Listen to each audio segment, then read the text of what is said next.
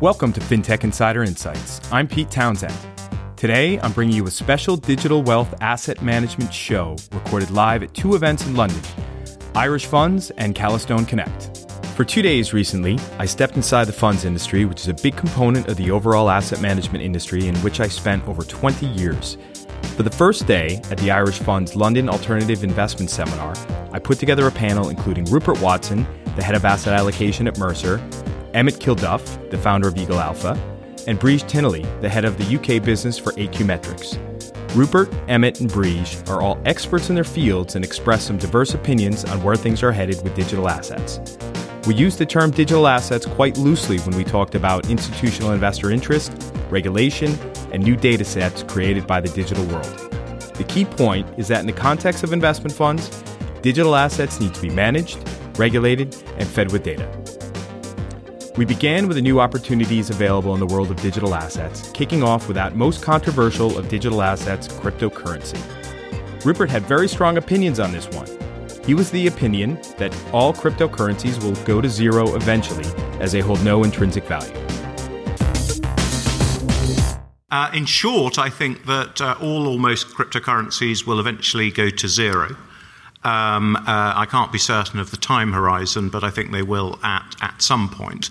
Um, I would distinguish between cryptocurrencies and other technologies and solutions that may be built on blockchain which I think is a very exciting future. I think there are a number of very exciting uh, technologies that will change change the world really over the next several decades, and I think the outlook for the global economy is pretty good as a result of it.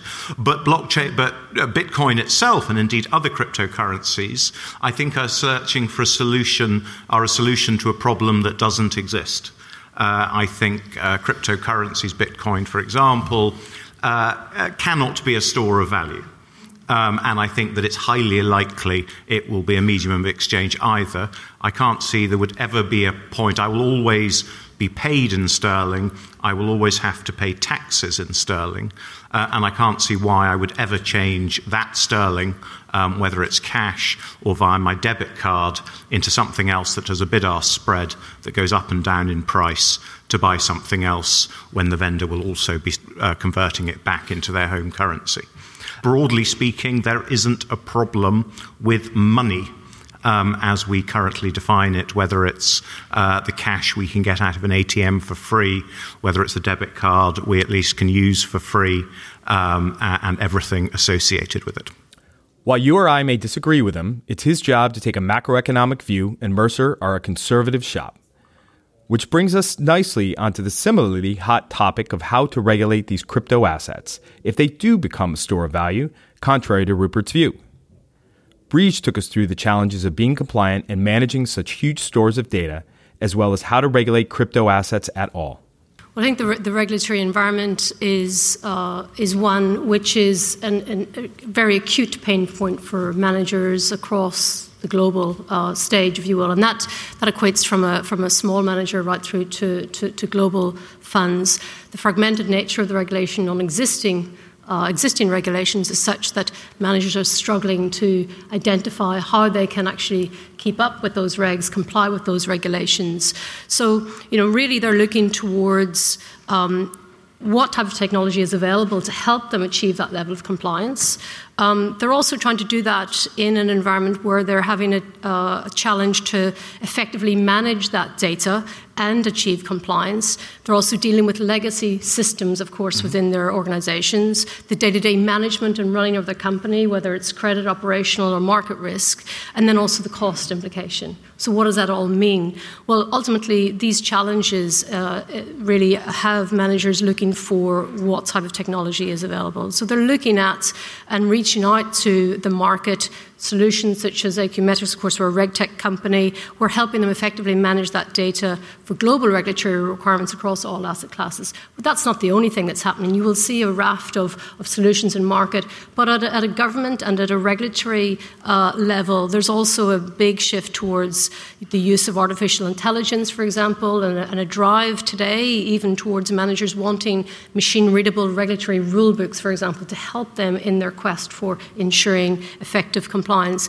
and also around um, robo-regulation. So in the UK, for example, where you know the FCA are very known, uh, very much known as, as, as being a, a, front runner in this. They have the sandbox where firms are coming in to, to explore and, and adapt technology um, solutions, but also the government, as part of their fintech strategy, they have a robo-regulation series of pilot schemes that are now in play to ensure that firms are able to to, uh, to comply with these regulations. That's for existing and future regulations, and those challenges will still be in play yeah. for any type of digital asset that may come down the road. Well, of course, the you know ultimately the, the need for regulation um, and the the the, um, the requirement for regulating this space, I think, is one that's that's well documented. The, the recent G20 summit um, that took place in March in Buenos Aires um, concluded without a, a, global consensus on regulation for um, for digital.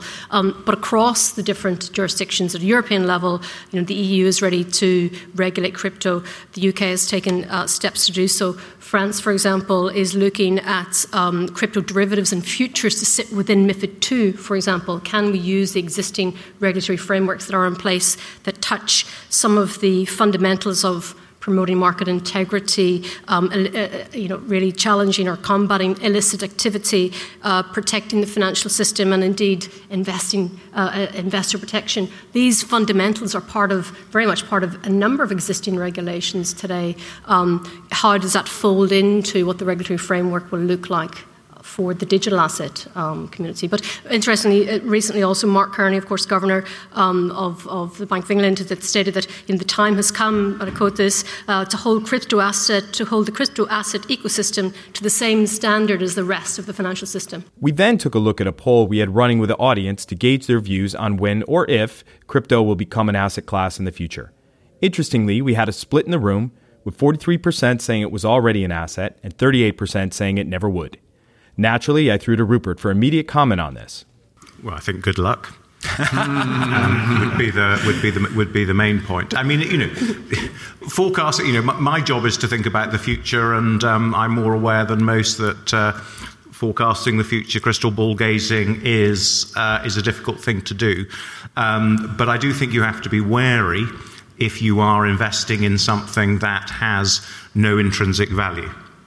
Um, and so that is what primarily makes uh, make, makes me cautious. But you, you, know, at the same time, and, and also a point that you know Mercer more broadly would make is that when you ha- whatever your investment strategy, you need to be stressing your investment strategy to see whether it can withstand whatever happens, whether it's markets falling or whatever happening. Um, and so we tend to look at portfolios in their entirety rather than any individual asset class in isolation. But the biggest part of all of this is the amount of data now available to asset managers and their clients and how best to manage it all. Emmett talked us through the millions of data points available, the innovation it can drive, and the data science required to analyze it all successfully. Most of our clients are in the US. The US is much further ahead on the adoption curve than uh, funds here in EMEA, asset managers in EMEA. Um, uh, that's, that's, despite me spending 14 years working in Canary Wharf and having a pretty good Rolodex uh, in London and, and other European uh, jurisdictions. Um, for the last 18 months, directors of research at the buy side have been sitting on their hands. They haven't been innovating, they've just been gearing up for the 3rd of January. Uh, I, frankly, I had my own party on the 3rd of January because MIFID was finally there. Um, now they're looking forward, thankfully. They're looking forward like their American counterparts have been doing for, for a long time. They're looking forward to innovation. How can we innovate our investment process? And big data is an obvious place to start uh, from that perspective. Uh, we've had a few oddball inquiries in the last couple of months, but you know it's it's it's such a tiny proportion of the whole asset management industry. Um, the types of things that people are looking for. If you go back to the 90s, people used to rent helicopters, fly over Walmart car parks, and count the cars. Uh, that can be done now automatically with satellite data for all retailers in the States. Um, uh, so that's one example of the way you know, use cases. So for big consumer staple companies in the States, you know, that, that, that's an interesting data point. Um, uh, there's, uh, you know, people used to get clickers and count the number of people going into stores. You know, that, that, yeah. that's been around for decades, right? You can now do that through geolocation data or other forms of data in a much more bigger, scalable uh, way with data available via API delivered, you know, through through efficiency of technology. So you can analyze millions of data points to, to get a feel for what customers think about a about a brand. Um, Schroders does a lot of work on that here in London about brand perception of companies. Um, there's all sorts of things. You can analyze the bill of lading documents that, rep, that, that, tell you what's in the back of containers going in, on ships going into US ports mm-hmm. for uh, one of 80,000 HS codes. So you can find out Um, how much athleisure gear is going into the States, which will give you a view on the supply chain of Lululemon, if that's what you want to do yeah. from a stock picking perspective. Absolutely. There's just no end to the amount of data to analyze. To Emmett's point, there's a world of data out there and the job of any asset manager is to make sense of it in order to help their clients. Breege agreed. She mentioned this new world of digital, companies are always looking for that one golden source of data to help drive decision making. Likewise, it's why machine learning and artificial intelligence are also hugely important areas to explore for asset managers to use for not only managing data, but making sure it's useful. Ultimately, it is this element of how do we as a company, how do we as a fund effectively manage our data.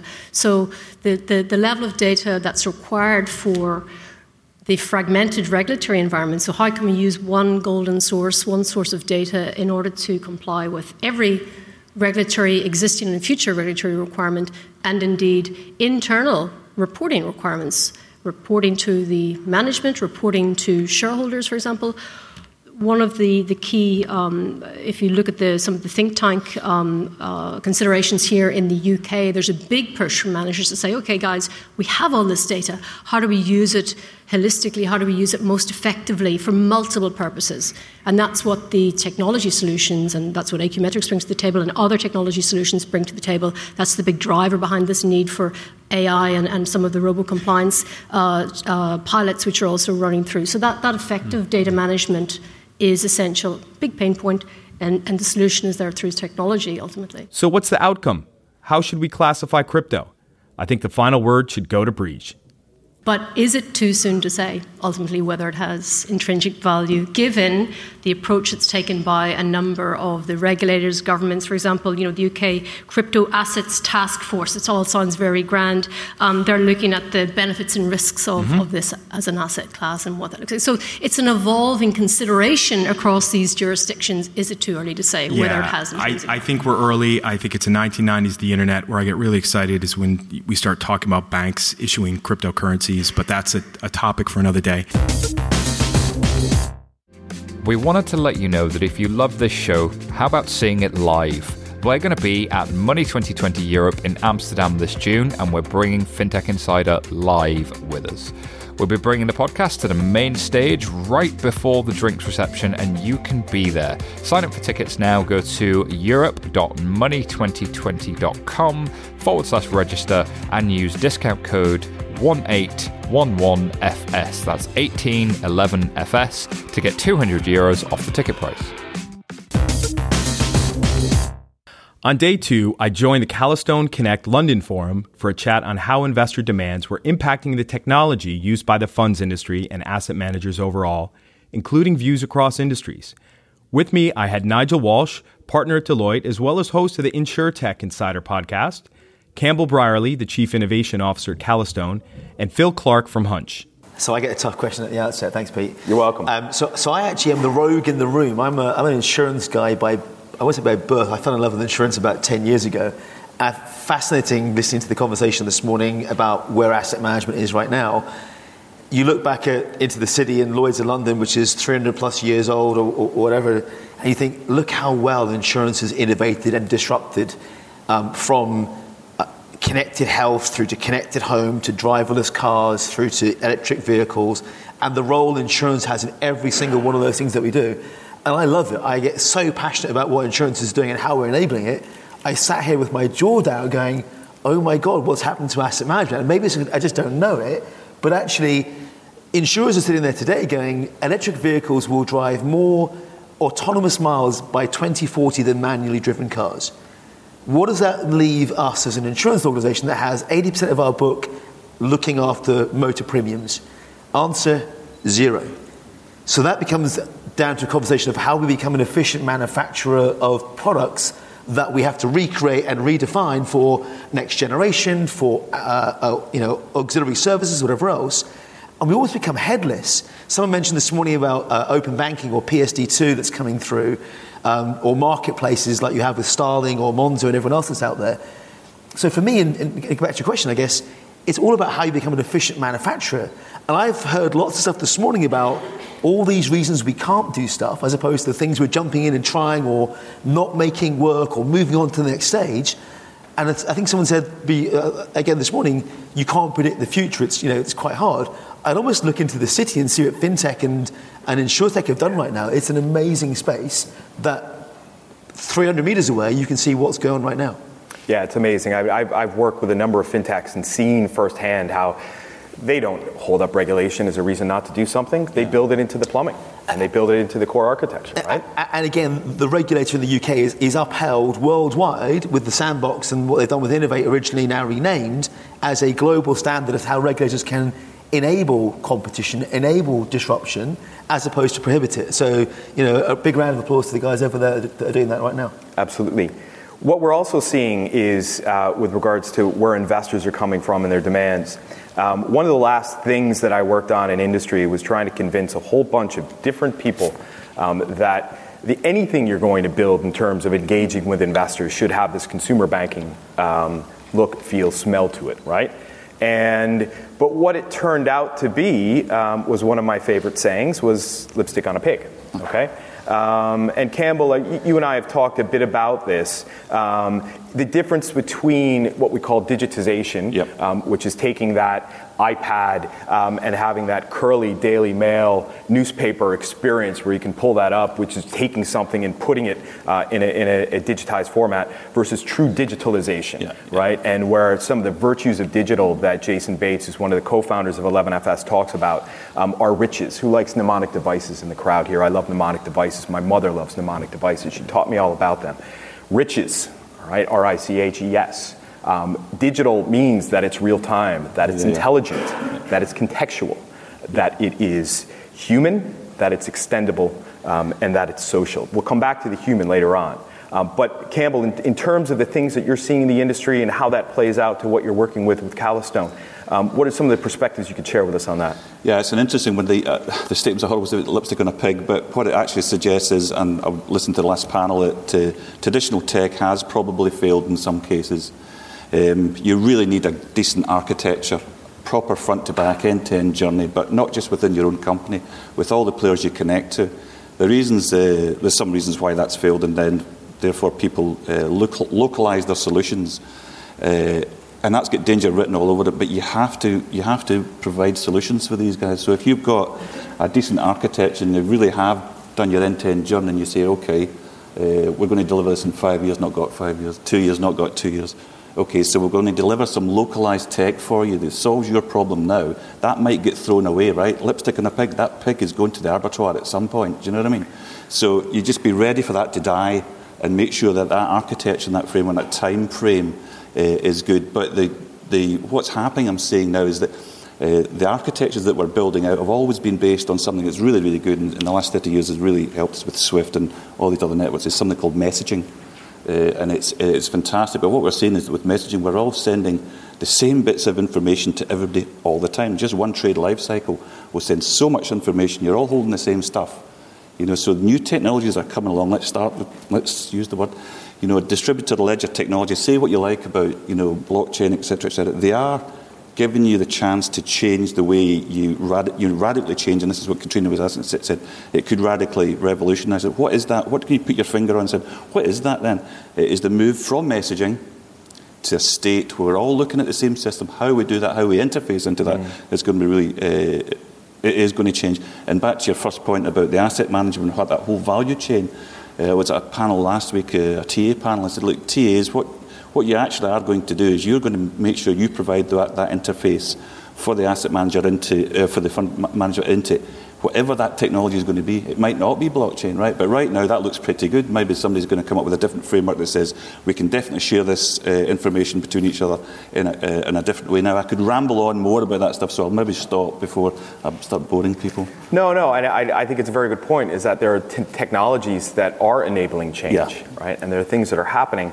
Um, and we hear about, well, let's grapple a hold of, of these disruptive elements called technology. I look at that and I say, wonderful, you know, that, that's some pretty cool tech there, but it's business models that disrupt yeah. rather than technology that disrupts. Absolutely. Um, and people vote with their feet, right? Um, Airbnb are disrupting the hotel industry not because they built a better hotel um, or they're leasing a better hotel. Um, it's because they made the experience better um, and they connected with their customer, right?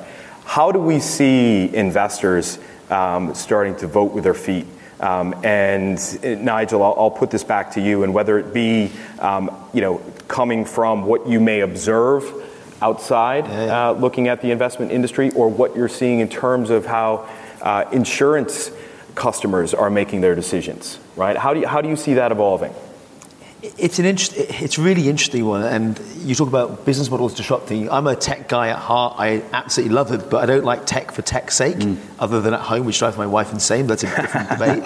Um, but in the in the, I've had people come to me and say, "We want to do a blockchain pilot in this." I'm, I spend months talking them out of it. Unless you know why you want to do it, it's just like, so what? Who's it going to solve? What's it going to solve? Um, I talk a lot about something called frictionless insurance in a, land, in a land of utility. It sounds like a complicated buzzword. It really boils down to frictionless. Get rid of all the pain points. Simple survey. Who loves insurance in the room? Two of us. Look at that. Two of us. I'll just help out. Go, we've got three of us. We got, we got a lot of work today. But I generally love, and let's be clear, none of us can drive, uh, get a house normally, or do anything in our daily life without the joy of going through a price comparison website or a broker or anything else that we do. We have learned to hate insurance. We need to learn to love insurance again. So people like Lemonade have come out, these juvenile brands, you talked about the, the brand and personal brands that appeal to different people. And they've made the whole thing friction free, i.e., it's easy to get. Neos, one of the startups here in London, put in your postcode, it goes and gets 251 pieces of external data, brings it all back and gives you a quote. Now, psychologically, most of us in this room aren't ready for that because we go, hang on a sec, I'm used to giving you 50 pieces and looking at the lock on my front door going, is it that lock or that lock? I have no clue. So they're slowly getting to a point where they're using external data to make it frictionless. The second part of that, so one is the technology friction free. The second part then it goes back to business models where you talked about sharing economy, um, whether it's Uber or whatever else it might be.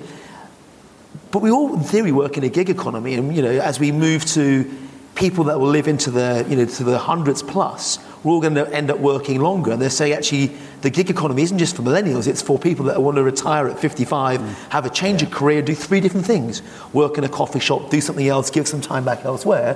What are the things I need from an insurance perspective to either enable that, rent a car, get a journey? Uber isn't about just um, giving up my car; it's about mobility as someone who's no longer capable of driving, can I get from point A to point B to do a job that I love doing? I just can't drive going forward. And they're all the new things that these are enabling in my mind in a very, very different way. That insurance has stood up and gone, how can we help these businesses be successful going forward, not prohibit them by going, actually, we work in pools, therefore you've got to buy it for a year. Services like Trov, you can literally swipe on and swipe off insurance for your iPad, your phone. It's coming for your car or, your, uh, or everything else very, very soon. And that's supported by big brands like AXA. So there's loads of great guys out there now going, actually, we're going to partner with these guys to try something different. The last thing I'll say is um, the real currency here for me is speed. So in my old insurance world, we would have taken a five-year implementation, launched a product, done a really, really good job, all pat each other on the back, going, great, we've got some new technology, and then it sit there for 10 years. Today, we can launch products in 30 days to market, probably less. So brand new, from standing scratch, or from standing still, um, go design a product, get it into the market, test it, 30 days. So speed is our currency, nothing more. Yeah, I would, was at a conference last year where sitting in the crowd and someone asked a question of one of the panelists who was representing an enterprise software firm um, who was talking about quarterly releases. Um, and someone in the crowd who wasn't aware of that, that's how things work said, you, you only do a release once a quarter? Yeah. Um, tell us about your architecture and, and, and why, why does it need to be that way? Um, Campbell, what, how are things evolving uh, based upon what's sitting behind all of these demands on the investor side um, in terms of what it's pushing um, companies to do and businesses to do that are supporting investors um, and how they architect and build their own technology? Yeah, I mean, you, you, you, we obviously are uh, an agile framework. 30 days is roughly where we are. We're having a look at continuous uh, deployment development. You know, you'd never do continuous deployment for somebody with a pacemaker because if you get that wrong, it's not good. But if you do it in terms of small bits of functionality, uh, you know, and you can roll back quick and it's not mission critical, you can move forward really quick. But what we are actually finding is we are very comfortable in the uh, agile space with the 30 days. We are uh, roughly we have two week and then some testing. It's all very good, but it focuses everybody. So we could we could actually speed that up. We're always in a position to roll stuff out, right? It's just we have a lovely focus and it seems to fit the, the market space. But in terms of uh, what you're saying in terms of the, the investor uh, experience, that's a different technology. We are looking at uh, we are looking at moving the, the, you know, the whole value chain uh, in the funds industry. The bit at the front, the bit at what should we be looking at, like the Monzos and all that stuff, although the investor is uh, less engaged frequently in terms of it's not as frequent as banking. That technology should be uh, coming on. We're not seeing that yet yeah. at the moment, but we need to, our, our mantra is to, is to beef up that, that whole infrastructure so when that volume hits, you know, we don't all, we don't all faint, and it looks pretty much it's, it's in line. Yeah, yeah, it's interesting. Um, Philip, just swing it over to you. Um, you very interesting presentation that you gave, uh, and talking about branding, talking about what Nike are doing, what Adidas are doing. Um, do you do you have any insight into how some of this may evolve into the savings patterns of millennials in terms of um, disposable income? You know, we earlier today we heard someone say that millennials don't have any money, but I think they do. It's just what are you doing with it, yeah. right? We talk about um, wouldn't it be fantastic by leveraging something like PSD2, the Payment Services Directive, the second one, um, that you can actually present to anybody, not just a millennial, but someone on a phone. Listen, you spent two grand uh, in the last uh, two months on completely frivolous stuff. If you had invested 1500 of that, um, look what you might have uh, a year later, right? Yeah. Those types of things. Do, do, you see any of that unfolding with, with the conversations you're having? I, I think the there was a, a, slide earlier talking about the fact that um, uh, regulatory drivers were taking all the funding, and there's very little left for discretionary uh, proposition development, and that's true across retail financial services. So we did some work with Visa, and it looked like something between 90 and 95 percent of retail bank spend was driven directly or indirectly by compliance, which means doing interesting stuff, the stuff that we do, like doing stuff that's not on this year's change map, doing stuff that isn't driven by a regulator, that isn't incremental, that stuff you has to fight for the 5%. So it's, it's really tough. Okay, so first thing is getting airtime, getting senior leadership buy in is hard. And what it means is that with that 5%, people do the obvious stuff. So in open banking, um, all of the banks spent all their money getting compliant. Then they'll spend a bit of time looking at data aggregation and a bit of spend analytics. You know, we, we did that five, ten years ago, and it, customers didn't care that much then. I don't think they'll care that much now. But if you start getting into more automated services, mm. you start to use smarter algorithms. It's not like the tech and the smarts aren't here then you can start to be really useful. And you take people beyond here's some information about you, and beyond you really should do this, into I've taken a small step in your interest on your behalf. Mm-hmm. You can reverse it out if you want. And that kind of default in type stuff, I think, is the only way we're going yeah. to get there. I, we can do it. Customers don't trust most big banks in the UK. Yep. Okay. If you look at who they trust, it's the people who represent their values. It's about transparency and authenticity. It's the Nationwide Building Society. It's TSB, who, being part of a big, ugly Spanish bank, have convinced people they're a little local British bank. this is all about perception. So I think the text there, the opening up of data is there. Um, but I think customers are uh, increasingly leading complex lives. And we sell them products that were built 40 years ago a credit card, a personal current account, a savings account, a pension, a mortgage. These things don't join up at all. And those silos, it's how we organize our businesses. It's how people are incentivized around P&L. It's how we build technology. Those silos don't serve really the interests of modern customers. So if we're able to separate the way we manufacture products and the way we manage risk in those products and start designing around a customer, being more open to sometimes they're in credit and sometimes they're not, and sometimes it's an asset and sometimes it's a service, then I think we can get beyond price comparison. Yeah, yeah, and you, you spoke you spoke uh, in the in the last discussion there about the difference between products and services. And in asset management, we see products being pushed through channels. Mm. Um, when I think what people really want is a digital intelligence service. Let, let me add to that. Though. You've got 10, to, I'm sorry for harping on about insurance, it really is quite exciting. Keep going, man. Tell us more about insurance. I, yeah, yeah. But, but you, we've all got 10 to 12 policies on average if, when you take into account motor, home, health, pet, pension, there's a lot. And to your point, no one wants it. It's all sold in silos. It's how do we get back to a or imagine a service where we had an all risks policy. So you turn up at the airport and you land, you turn your phone back on, you go, hey, I'm in wherever, I've gone skiing. And Revolut, which does it today, pops up and says, you've landed in a foreign country, would you like insurance for the day? Yes, no, tick. Right? We're no longer talking about transact or interactions that go, I'm buying travel insurance for the year, for the family. It's now, it's here and now and it's building that engagement interaction around my specific needs at any particular time. Hey, Nigel, you're home again. We've just turned this off for you automatically. It's about being relevant and convenient for where you are and what you do. Yeah, yeah. And the same comes back to who doesn't want to lead a longer, healthier life? So whether you wear a Fitbit or an Apple Watch or whatever else, there's enough stories out there that say actually they're giving you enough insight or a baseline, whether they're accurate to one one hundred or one one thousand, it's not relevant. They give you insight that allow you to make choices about what you do. So Vitality is an example in the in health insurance space was saying we're going to reward you not with a lower price, but with things that you enjoy doing whether it's cinema, whether it's theatre tickets, whether it's coffee vouchers, things that you enjoy doing by being healthier. So walking your 10,000 steps or mm. getting your X amount of exercise each, each week. Yeah, yeah. It's really interesting part of that is that I was speaking with an insurance company, former head of an insurance company in the U.S.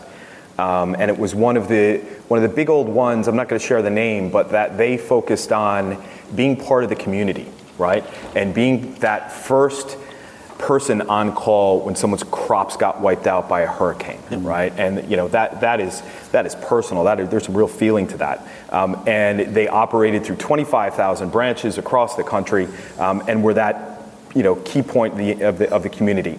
Um, they needed to move all that because that was getting expensive. Right, so what did they do? They focused first on how do we virtualize that yeah. Um, and putting that community feeling online. That didn't work. Mm-hmm. So, what did they do? They started talking to their customers. So, they put in this overnight response unit um, somewhere offshore that was looking at all of these inbound customer queries coming in uh, and responding to them within a matter of minutes. Um, and their net promoter score went through the roof, and so did their business because they were actually talking to their customers. One of the things about asset management is that we have 60% of the flows of that industry going through institutions separated from the end investor. We have 30% roughly um, going through the wealth channel, and we have 10%, if that, going direct. Philip, do you see any risks out there from other industries or other things where um, people aren't speaking with their customers on a regular basis, and what might happen to those industries? Um, yeah, I, so we do a lot of work in the payments industry. Um, and if I look back 10 or 12 years, I'd sit with the great and the good of payments, and they talk about PayPal being a parasite. And the industry had built these infrastructures, and they were safe and they were secure, and they, damn it, they knew what it should be. And PayPal was outside that circle of trust and couldn't get in. And PayPal had to go the long way round, pay a lot of money to go through intermediaries into the clearing system. The customers loved it, right? It gave mm. customers, a, it solved the customer problem that banks weren't stepping up with. Often when I'm talking, I, I point out to, to bankers that in the 12 or 15 years since Elon Musk sold his share in PayPal, he's also revolutionized the space industry, the clean energy industry, and the car industry. Right? We still don't have a bank-centric alternative to PayPal. Okay, so uh, entrepreneurs make new stuff happen quickly. I think pay, payments is an interesting example because entrepreneurs make the stuff happen. They do the dirty work and the workarounds and the slightly questionable is that how you should do it in the background in order to deliver for customers something that customers want. They've also got no legacy, right, though, to your point. Yeah, for sure. They don't have to unwire all of that stuff. Yeah, and they also, they're naive too. Yeah, but look at the way Elon Musk does it. He, he drives forward and, and, drags the regulator with him. Absolutely. We, we've heard today that the regulators are driving us. Yeah, well, that's, I mean. Uh, and again, uh, I, I, disagree with that entirely. So. I mean, do they need to, right? I mean, we, we've, you know, the, I see regulation as presenting opportunities. Um, what we have is a whole morass of legacy infrastructure here, like we've been talking about, that slows people down. Um, you know, 40% new spend on, on uh, regulatory requirements on a year to year basis. That's a lot of money going into that, yeah, but that's because of the legacy infrastructure yeah, and layering on top instead of yeah, there was a nice solution there in terms of tech could come up and get that regulation stuff quicker, better, better faster, then you can move on to the good stuff. Totally so yeah. there's a nice wee balance there, and I think yeah. it's down to the techies to, to have a run at that, you know. But I heard Simon talk about margins earlier as well, and I have to say, if this industry is making those kind of margins, it's a target. It's yeah. just the target for a generation of uh, investors and a generation of customers who think it can be done differently and better and can raise the funds and they can execute against it and find out whether they can Well, can it be done? Can it be done better? Is there a different business model for asset management than what we see today? Well, you know, there's the obvious one, right? But uh, yes, I mean, if you, if it goes back to what I said about messaging and all that uh, information that you're moving about. And it's not just the fact that you're moving that messaging about, you have to make sure that's okay and you're reconciled it. And if, you know, if you go through a trade life cycle, you sit here all day talking about the same bit of information back and forth. So, you know, distributed ledger technology does give you a, you know, gives you an opportunity to really go to your board and say, right, we're going to, we're going to hit off some regulation stuff. We're going to make it cheaper, better, faster so that we can, we can supply the back end uh, technology and infrastructure to make, you know, that customer experience um, much better and cheaper. So if you put five quid into your fund, it doesn't, you know, cost you a few pence to. Well, but it's fundamentally the same thing, then, right? So uh, well, no. When you're moving, moving from messaging to actually distributed, you're sharing the same. You're having a mutualized the end system. product is fundamentally yes, the end, right. end product, absolutely. So, so think about it slightly differently. And if I give you again another example from an industry I yeah. know, um, the reinsurers have done really well at enabling the startup community to go. Actually, you know what? Brokers out there in the insurance world will they survive or not? most people will say actually they will survive. Will they have a different role in the future? Yeah, absolutely, they'll have a mm. different role, and they'll always have a place. However, reinsurers are sitting there going, we've got access to regulation, we've got capital.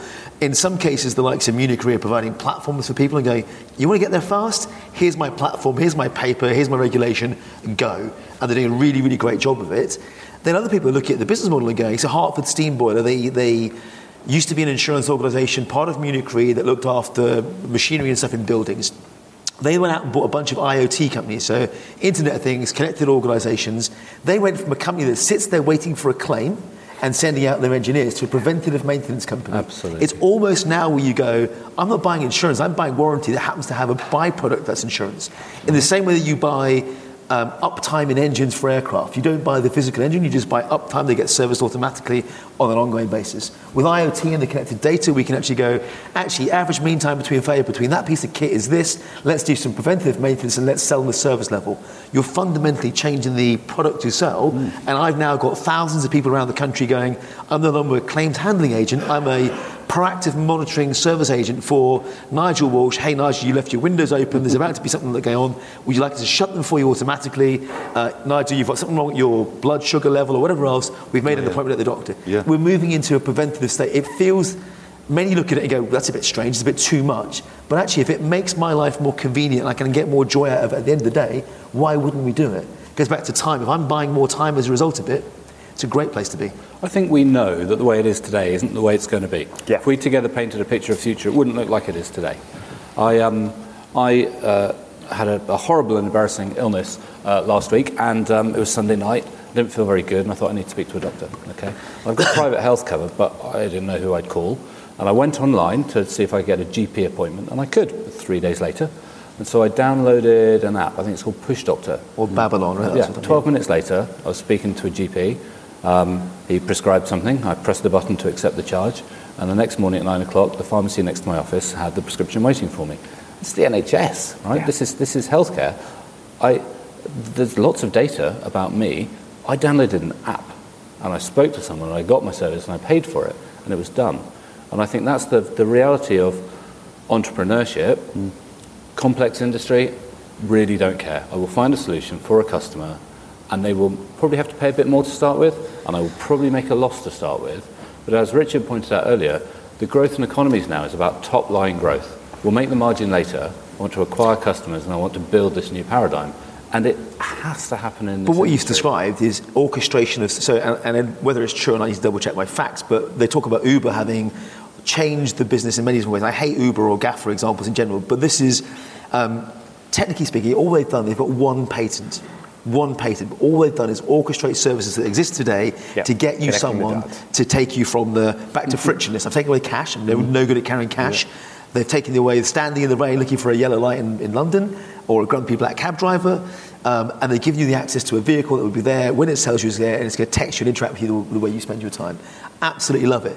If we can, in my, in my mind, if we can make a guy cycle a bike to give you a takeaway through delivery or whatever else it is, almost anything is possible. Absolutely. And it, it begs the question what's the job to be done? right? And I was saying to, to someone this morning that within the course of probably 15 minutes, I was able to open accounts, not all the same day at the same time, but with N26, with Curve, uh, with TransferMate, uh, with Fire, which is a, a financial provider in Ireland.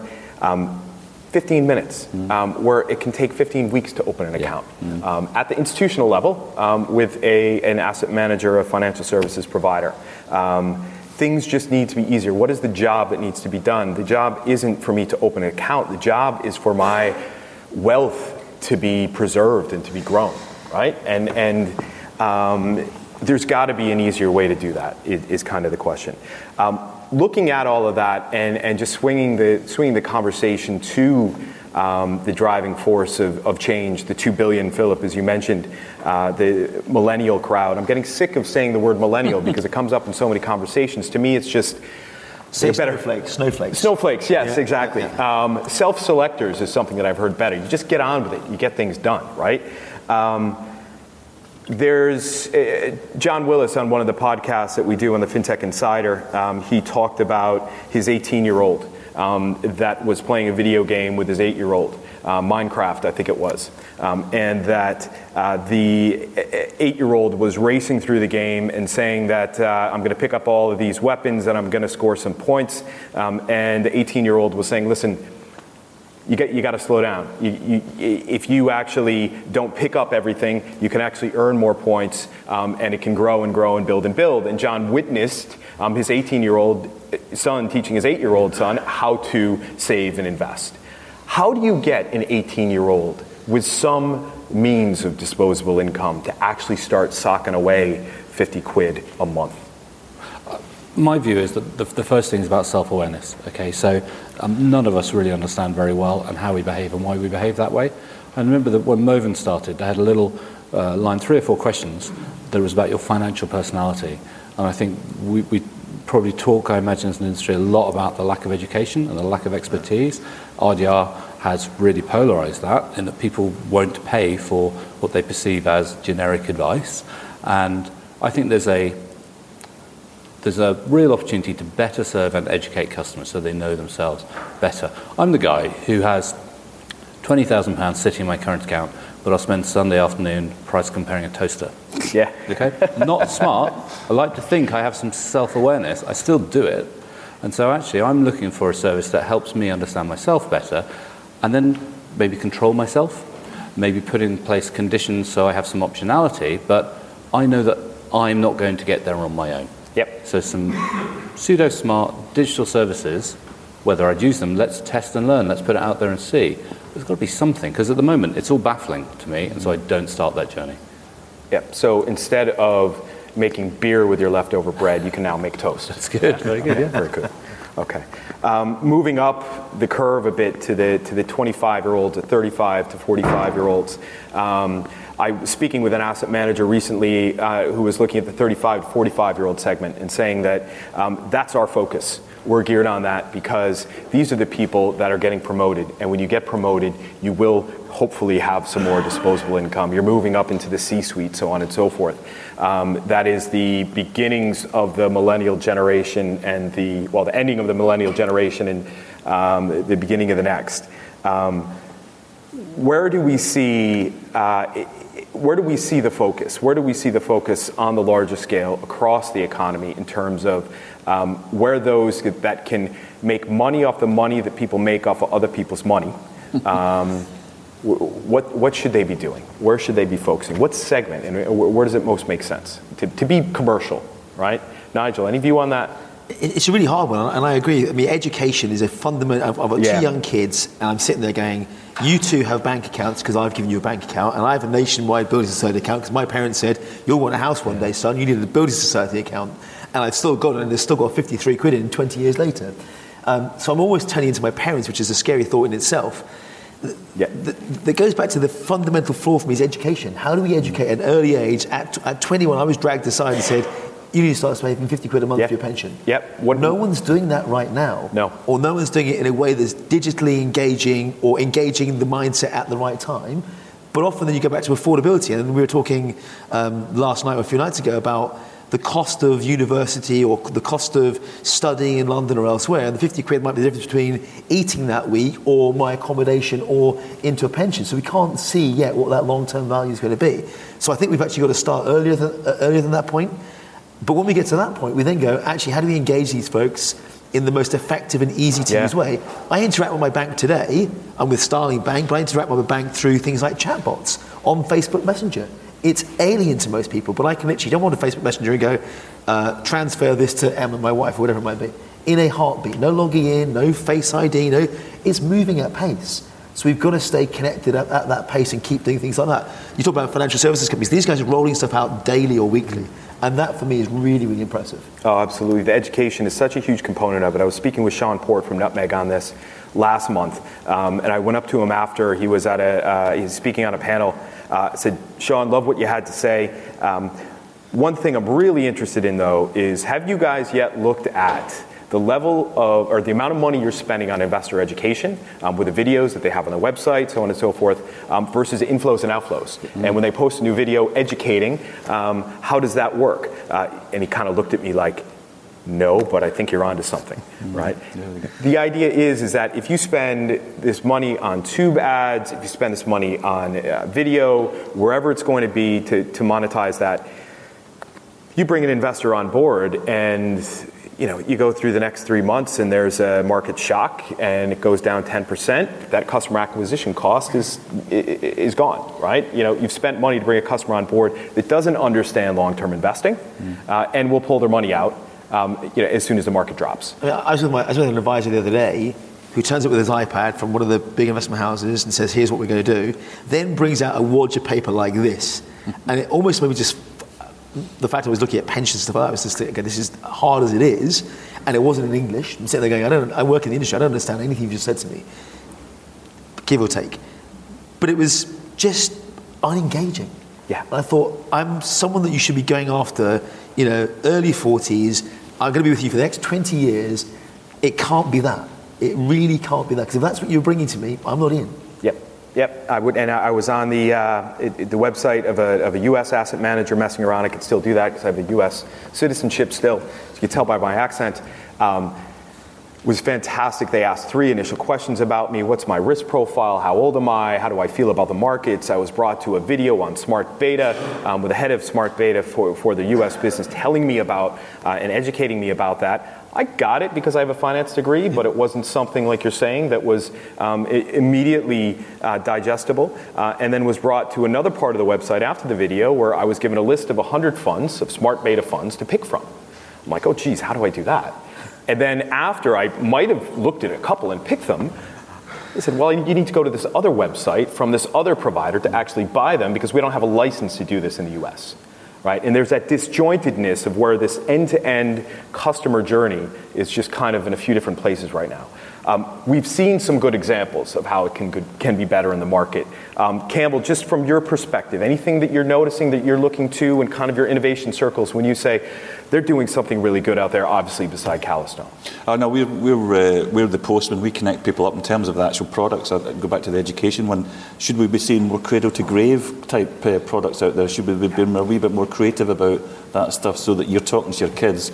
And I'm talking about my kids when she gets old enough. About uh, you've got a you've got a cradle to grave product, you know, and here's the limits. This is what you can do with it. You can take some money out for your gap year. That's for your studies, etc., etc. But get them engaged in the actual process of investing. That's you know, educa- and the, the education's both ways, right? Not just the product. The guys need to know who the, you know. So you, for that 18-year-old answer, uh, should you target the uh, the parents to get a cradle to grave and hand it over as a Absolutely. uh, come sit down and have a cup of coffee and talk, talk to you about your portfolio that's not plenty, very good. There's plenty of products out there now aimed at kids that are getting really, really good. I mean, Yeah. my, my son's questions to me is, Dad, I'm going to save for, he's eight, he's, I'm going to save for a car, but can I spend four pounds of the seven pounds I just earned over Easter holidays on Pokemon cards? I said, Oscar, that is your decision. Yeah, and ultimately, it was the first time ever he's put his hand in his own pocket and paid for Pokemon cards. Yep. But he saw the fact that a car would cost X, and actually, this is what it's going to cost for those cards. Yep, my seven year old daughter bought shoes last week, so There you go. see, see it all happening. just before we move to questions, um, just a quick one from the crowd. We're told, we talked a little bit earlier about platforms um, and the growth of platforms and how things move. And we talked about trust and trust in brands. Um, Amazon have talked a lot about, and I know you hate GAFA examples, but I'm going to do it anyway. Thanks, mate. Um, Amazon, lots of whispers in the, in, or, or actual outward statements in the news about what they're up to on that financial services side. Just by a show of hands, if Amazon Wealth um, launched, how many people in the room would actually invest through Amazon Wealth? Yeah, okay, a few. Why? You know, we, got- we, got, we got probably about a third of the room, a quarter of the room. What if Google did Google Wealth? Anybody in the room? Far fewer. Anyone hazard to take a guess why? Well, uh, my experience of Amazon is that there's always someone I can go back to. And there's a level of trust, there's brand, I'm already buying from them. Yeah. Not many people are buying from Google, right? So, uh, so just if I add to that, Amazon's, and I do use the example, I do hate them, but Amazon's, Amazon is outstanding at execution. Yeah. Very good. You look at the website and compare it to a John Lewis or anything else out there, it is from 1984 at best. It's miserable, but you find what you want, you press order, and it's there either in one click, it's there two hours later, or the next day if you've got Prime or whatever else. It's beautiful from an execution perspective. Imagine if your life ran like Amazon's execution engine. Never mind the user experience. The user experience is miserable in my mind. it's not like a Monzo or anything else that's out there. Um, but they, you trust it. If they say they're going to deliver, nine times out of ten, 9.99 times out of 10, they deliver. They do, they do, and it's a far better experience than opening up a packet of chicken, isn't it? Yes. Um, my wife won't do that either, and she's not a millennial. Well, she's close. Anyway, just wanted to say thanks to you guys. And on that note, that wraps up another FinTech Insider Digital Assets Insight Show. As always, if you like what you've heard this week, come and talk to us at FinTech Insiders on Twitter or podcasts at 11fs.com if you want to send us an email. Don't forget to subscribe so you never miss an episode, and please leave us a review on iTunes. Thanks for listening. Goodbye.